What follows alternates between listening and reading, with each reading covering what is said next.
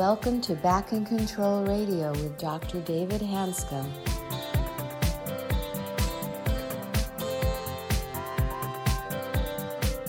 Hello, and welcome to another episode of Back in Control Radio with Dr. David Hanscom. I'm your host, Tom Masters, and returning to the show is Dr. Bernie Siegel, world renowned surgeon and best selling author of Love, Medicine, and Miracles. Welcome. Thank you, Tom. And Bernie, welcome back to the show. Bernie is a best-selling author. He's written a famous book in, in 1980s called Love, Medicine, Miracles. It's a book I read early on in my career that changed the course of my career. And what I want to talk about this half hour with Bernie, most of you know him already pretty well, really well, is that he and I, he figured this out a lot earlier than I did. But somehow, about halfway through my career, I figured out that listening was really critical. And we started to see people with chronic diseases get better, including chronic pain, which is considered untreatable. Then the last five years, I started to understand the neuroscience. Then I've watched the business of medicine flat out refuse us to allow us to talk to our patients because we're not being productive. In other words, we're not doing procedures that are profitable. And unfortunately, a lot of the procedures that we do are actually documented to be ineffective. The volume goes up, and the problem is out of control. So I'm going to be fairly blunt on this podcast that taking away our capacity to talk to patients borders on malpractice. It is malpractice because it's actually in of itself, it's not psychological. There are lots of reasons why it makes a huge difference, but not talking to the patients is actually damages the patient. And that's what I want to talk about with Bernie. So Bernie figured this out many years ago. And that's we're going to finish the discussion on this about what's happening in modern medicine. And so Bernie, thanks for coming back. But I want you to make a comment that we took on the last podcast that you said had a doctor was spending 15 minutes instead of 12 minutes and his pay was docked? Yeah. Well, because they said he was taking longer with each patient than the average in the department. So they didn't want to pay him as much because he's seeing fewer patients. And I said to him, tell them to evaluate how your patients do versus how the other patients are doing. Because if yours get better, then those few minutes really end up being many hours and days less because right. they don't have to keep coming back. And it's it's the listening that makes a difference. Right. Um, helen keller you know i look to the people with trouble. Helen keller's deaf and blind from the time she's three years old. Why wasn't she mad at god and everything else? And she writes beautiful books about healing. And one of her comments was I've heard of the stars of the rainbows of the play of light on the waves. These I would like to see. But far more than sight, I wish for my ears to be open. The voice of a friend, the imaginations of Mozart. Life without these is darker by far than blindness. Wow. She didn't include a doctor in there, but she probably should have because, you know, if the doctor isn't listening, you don't respond. You don't get better when they're blocking you and not listening to you. So I learned to listen to patients and go, mm, mm-hmm, mm. And I get thanked for, and I mean this, I didn't say a single word to this young woman. At the end, she said to me, You've been such a big help. That's the greatest conversation I've ever had with anyone. And I busted out laughing because I hadn't said a word, just mm, mm-hmm, mm-hmm, because I knew she'd hear herself and I'd get credit for what she realizes the solution. No, that's, that's brilliant. Each other, yeah. So here's what's happening in medicine right now. And again, my wish is to pass on a legacy that Bernie started. It was actually started in nine, it's actually been around for centuries, is that doctors lacked technology for centuries, and all they could do was sit with patients. And there's a very famous editorial written in 1927 by Dr. Peabody, Francis Peabody, who acknowledged that you could have stomach pain, everything could be wrong, but if a woman's going home to an abusive relationship, that's where the symptoms are coming from. So his famous quote was that the essence of care is caring for the patient. Right. And so he wrote a brilliant article to the medical students back in 1927. He was concerned about the interference of technology with the patient doctor relationship in 1927. So since I started in medicine 40 years ago, it's gotten a thousand times worse. I mean, there's technology everywhere. We should have the capacity to fix anybody and do anything, chronic, chronic disease is getting worse. We're up to almost $4 trillion a year, and we're completely missing the boat.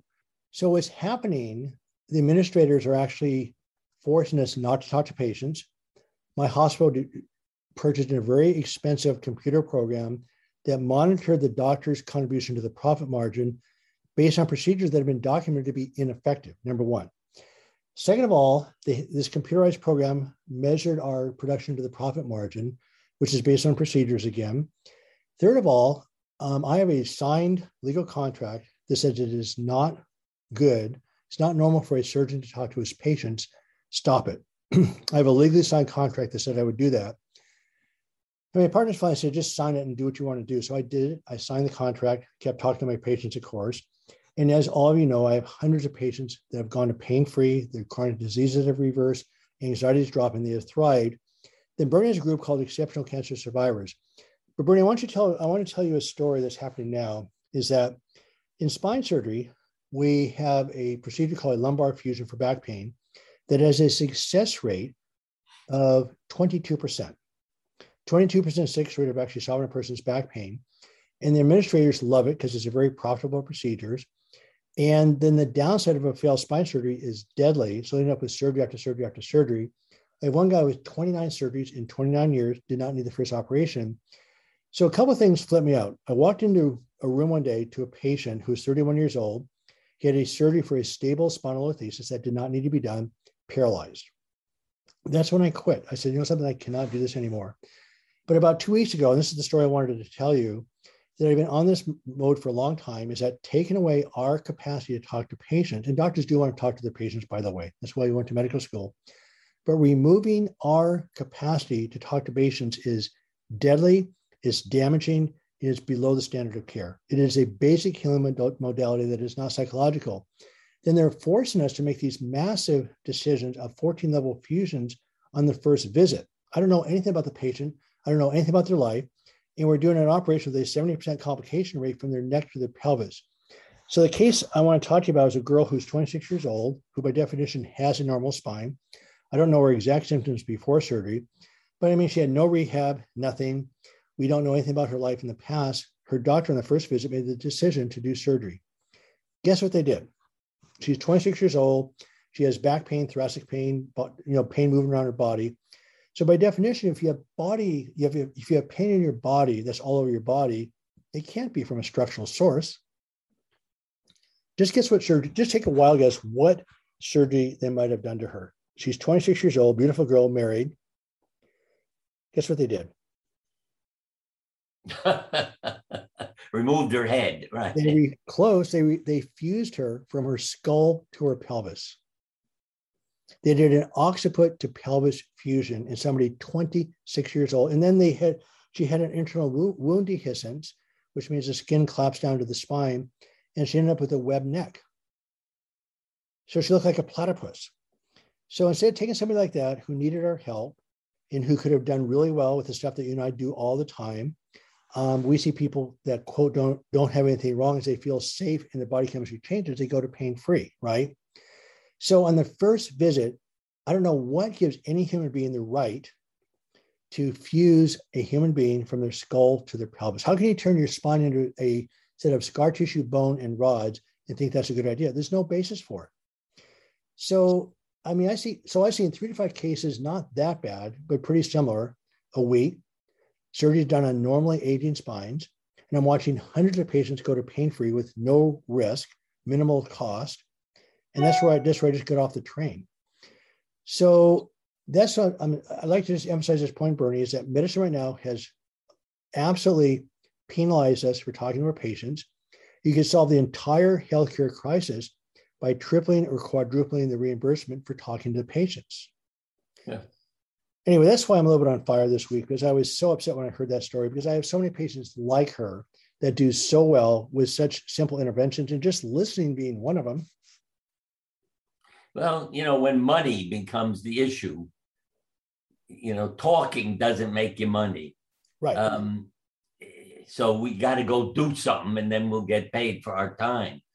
But it, it's because we're not caring for people. As I said, we, we're taking care of diagnoses and diseases and not people. You right. know, as you said, the key thing is the story. Right it alone shows human background and human suffering. And only at that point can the doctor's therapy begin to operate. So the operation doesn't necessarily cure anybody, uh, nor does the pill or anything else. Oh, and, and that's the other thing how powerful the mind is. I know one blind lady told her daughter to get her her medication because she was on chemotherapy, nauseated, feeling awful. Her daughter said, Get me my Compazine. The daughter brought her a pill and gave it to her, and she felt well in 15 minutes.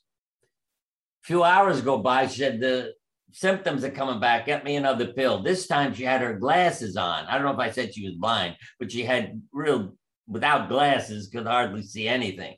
Her daughter gave her the pill. She said, What are you giving me?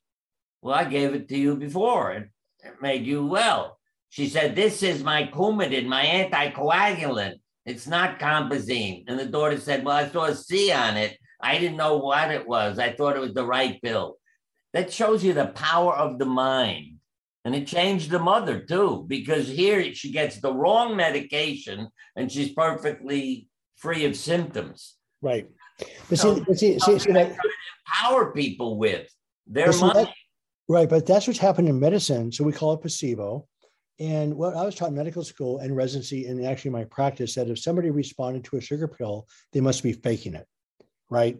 No. What you want to do when you harness placebo, you're harnessing the body's healing power. Placebo is right. by far and away the most powerful drug that exists. And again, we said this in the first podcast. If your body didn't heal, none of us could survive. So whatever. Well, let me interrupt you a minute because on my website I have an article called "Deceiving People into Health." One of our sons is a lawyer. He said, Why do you use word like deceiving people? I said, Because I lied to them. Um, now, these were children. I did a lot of pediatric surgery. The children believed in me and their parents. And my simplest one that I always mention and works with adults too you walk in with an alcohol sponge and they know they're going to have a needle, and oh my God. I said, Don't worry, we got something new this not only cleans your skin, but it numbs it. They put something new in with the alcohol that numbs your skin. You're not going to feel the needle. 80% of the kids said to me, Wow, why don't the other doctors use that? Wow. 20% said, I felt it, but it wasn't pain. You know what I mean? It was different. And right. that's the part I've learned. So I didn't have any trouble lying to people for their benefit. Well, we also know that fear of pain is inflammatory. The fear is inflammatory. Right. We know chronic pain is inflammatory. So we do know that fear of pain actually physically increases the pain. It's, it's not a, again, not a psychological process, not imaginary. But no, we're taught right from the beginning of medical school that somebody responds to placebo. We used to have all sorts of little funny tests we would do. We we try to trick our we would try to trick our patients into doing things that they shouldn't be doing. And then we would tell workers' comp, well, they're just faking it. Well, it's not true. We just were able to recruit the body's healing capacity. Every physician I know that's been effective in not managing chronic pain, but actually solving chronic pain, that we have our techniques and approaches. But my pain psychologist said years ago, the reason why people are healing is because of me. I'm going, that's not true. I mean, we have all these different techniques and stuff. She says, no, it's you. And so I started thinking about this, and I, am not saying that I'm special, but I did listen. And there's now a growing group of clinicians that are seeing a loss of success treating chronic pain. Every one of them listens to the patient. So going back to the first part of our conversation, it's flat out not medicine to treat only symptoms. It's just not medicine. We are living creatures. We are alive. We do respond to our environment. Right. The environment that responds is what creates symptoms. So if you give medications just to shut down the symptoms and don't go through the root cause of the stresses versus your coping skills, we haven't solved the problem. And when my patients say that heal, they say that the solution is, quote, disturbingly simple. Right. And that's why I began to use drawings. There are people who drew the devil giving them poison as their doctor treating them. There are people who drew an operating room empty black box. They're lying there all by themselves. Now, how did I get them to change? By visualizing what they wanted. Then, a week or two later, they drew a beautiful picture and went through the process without all the side effects. And uh, I have to tell you one that was a funny one because one boy came in and drew this black picture, the operating room. I said, Oh my God, what's going on with you and your family? He said, What do you mean? I said, This picture's totally black. He said, Yeah, I have three older brothers. That's the only crayon they give me. And then I busted out laughing. But, you know, there's this intuitive battle uh, and information because another child, I mean, the parents knew I like drawing, so they'd get the kids. She had um, what the mother was sure was a lymphoma because it ran in the family, and she had great big neck uh, neck nodes. And the daughter came in with a picture of herself. She was about eight or ten years old, all swollen neck. And then the second picture was this enormous cat with claws an inch long. I said, "Don't worry." She said, "What do you mean?" Your cat has your mother, your daughter has cat scratch fever, not lymphoma. Really? I was so sure, and and that was true. I mean, I took out one of the nodes, and you could see it was infected, and we treated her with antibiotics. But that intuitive wisdom that's in people, and if we get them, well, one st- student at University of South Florida, his professor told him he was nuts because he said, "I want to do a thesis with actors." give them tragedies and comedies to perform, and then I'll draw their blood and show how everything is changed by their feelings and the play. And his professor said, That's ridiculous. Why should it make a difference if you're acting? So the student called me and said, Could you talk to my professor?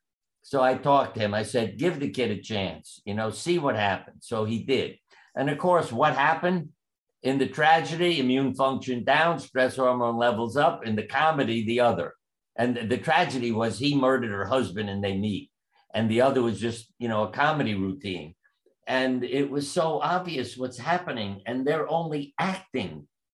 So when you get people to act, you know, in a way that will be self healing and induce changes that are healing, it makes all the difference in the world.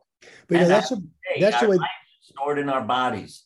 You know, that's the way our brain works. I mean, we have language. So it doesn't, I mean, isn't life one big act in a way? Yeah. Yeah. We're all on stage all the time. Right. You know, it's why I act like a, uh, really a nutcase. I mean, and, everybody enjoys me uh, because, I mean, what do I mean by nutcase? If I go to a Chinese restaurant, I order pizza and I do the opposite in the pizza place. And he had Chinese food for me one day when I walked in and said, "It's my." he said, sure, of course. So he and I are lifetime friends. But you know, when you call into a Chinese restaurant and say, you, you know, I want to order a pizza They, oh, Dr. Siegel, how are you?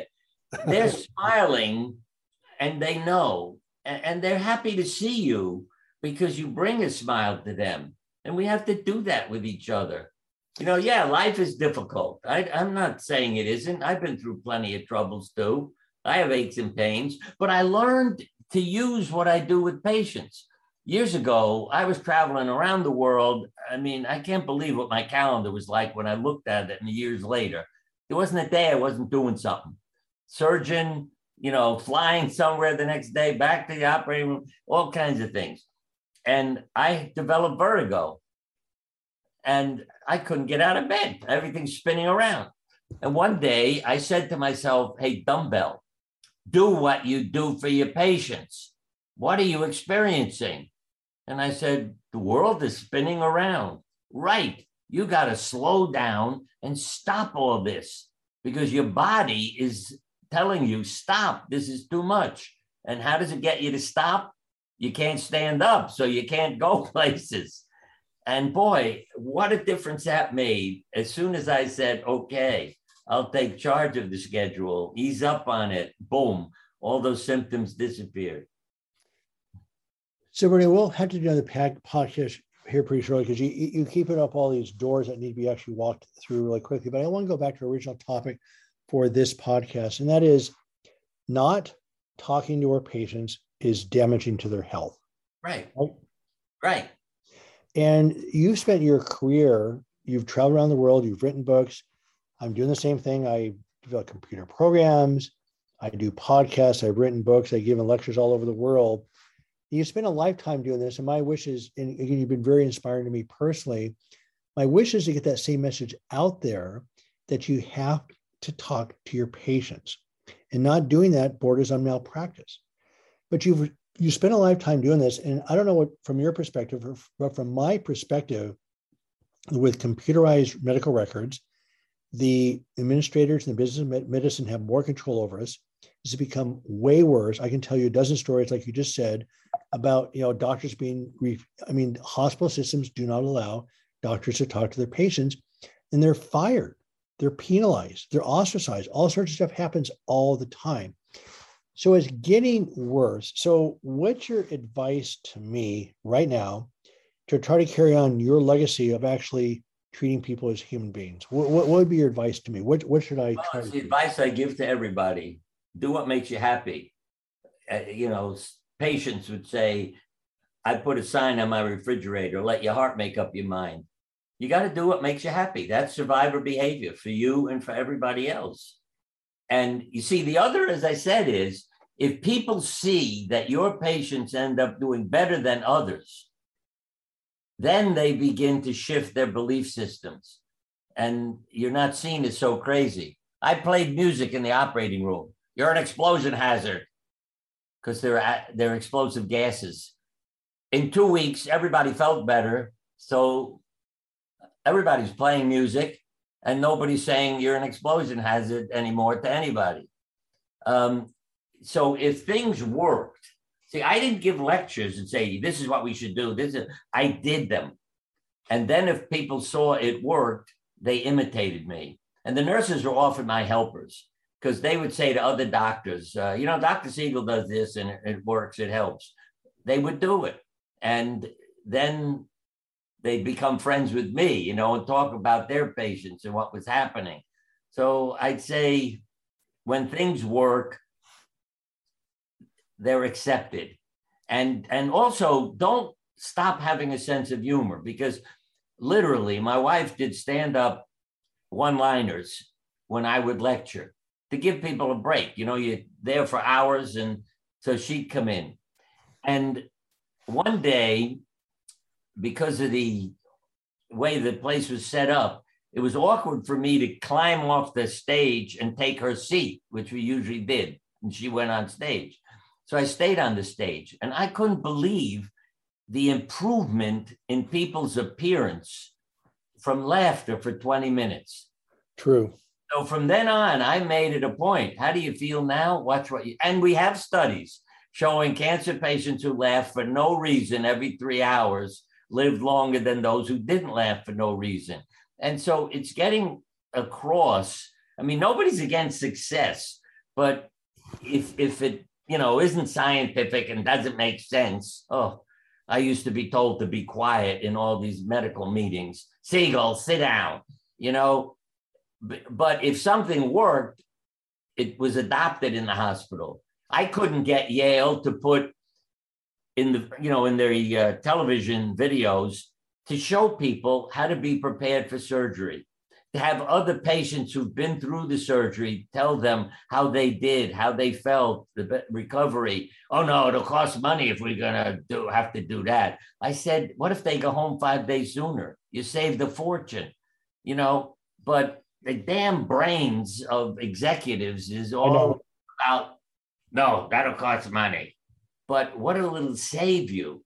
And then the best thing that you can wish for is that the doctors, their families, and the administrators in the hospital all get a serious illness. And then, oh, what a change happens. Yeah, I have a book in which it says this is by a, doctor at Sloan Kettering whose wife developed cancer. He sent me a copy. I didn't know him, but it was called Healing Lessons. In it, it says and I want to apologize to Dr. Bernie Siegel. I called him once I read that sentence. I said, What are you apologizing for? He said, It says, if you keep reading, I apologizing for what I thought of you. Now you're an enormous help because my wife has cancer and you're with us all the time helping us. And, and that's the sad part, you know? If we can. Well, Bernie, think about what thing. Let's just pretend we're talking to a high school sophomore class in science class. I don't think anybody in high school doubt the fact that laughter helps because you're in, in safety and you're full of oxytocin and dopamine and all these reward chemicals. I mean, it's sort of basic common sense, right? I mean, to me, it's just high school science class. So laughing is not psychological. Again, it's physiological. But somehow we go through medical school where we know physiology extremely well. We get it hammered into our heads. So how can we know it so much better? But as a profession, we forget our high school science class. You know what I mean? It's interesting. I think so much of it is ego. Yeah. You, know, you want to be, I'm the doctor, you know, right. the chief. You don't tell a joke, you don't make people laugh because that would be undignified. I've got to be serious. And uh, that I found is the worst thing in the world. Yeah. You got to be well, human so people can talk to you. Well, I, I make a joke with my wife, which isn't so much of a joke, is that surgeons don't smile. so, yeah, well, Bernie, I have another major problem though. I don't have a sense of humor. Let me. I, this has really happened at Yale. I we have five kids. One of them, well, they're all bright, but one is really bright, and he was bored to be home if it wasn't school. So I started, and I brought them all into the operating room with me, so they knew what I was doing. They all had seen me in, uh, you know, in surgery, and I brought him to the operating room and would leave him there for the day so he could be like a little orderly for the nurses. And he was maybe 10 years old. The chief of surgery called me. He said, You don't leave children in the operating room. It's totally inappropriate. I said, Meet me at the locker room.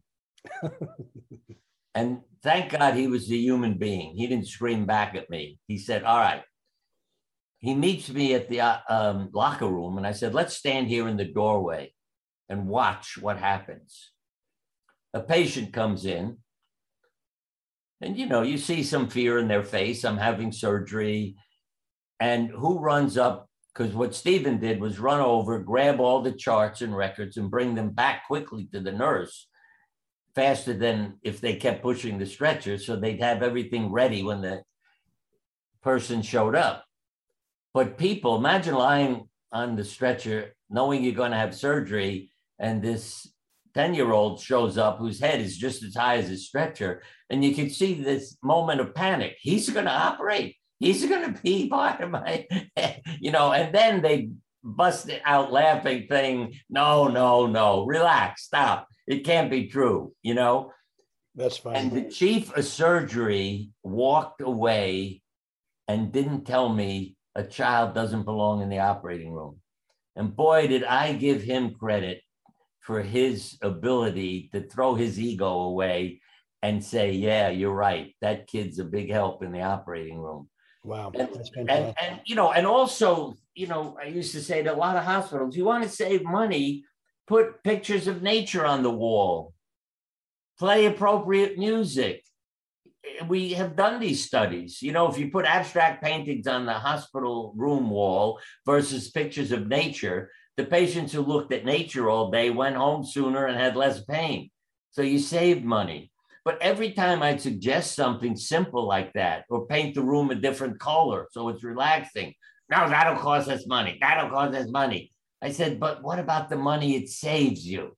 But they don't want to spend anything. They just don't think that way. Yeah, Bernie, I you know I listened to you a few years ago, and my wife actually had me take a stand-up comedy class. Didn't work. anyway, all right, we got to run. Um, so again, I think we should talk again pretty soon because I'm really, really excited about your inspiration, your focus on actually the patient-doctor relationship, what true healing is. And somehow my mission, and I agree with you, I got to pull it back and just enjoy one patient at a time, which I do, you know, just try to bring true healing back into medicine is sort of mission for a while. So, anyway, Bernie, thank you very much. It's wonderful as well, always. You know how to get it done. Get everybody to pray that all the executives at medical schools and the chiefs of hospitals will have a serious illness. and then they'll change the whole system. Okay. Got it. All right. Yeah, then, see, the two words are um, the native and the tourist. I should have mentioned that early for you. Keep those in your mind. if you're a native, you know what the experience of illness is. If you're a tourist, you have no idea what they're going through. Right. All right. All right, Bernie. Nice seeing you, and uh, we'll t- we'll talk soon. Thank you.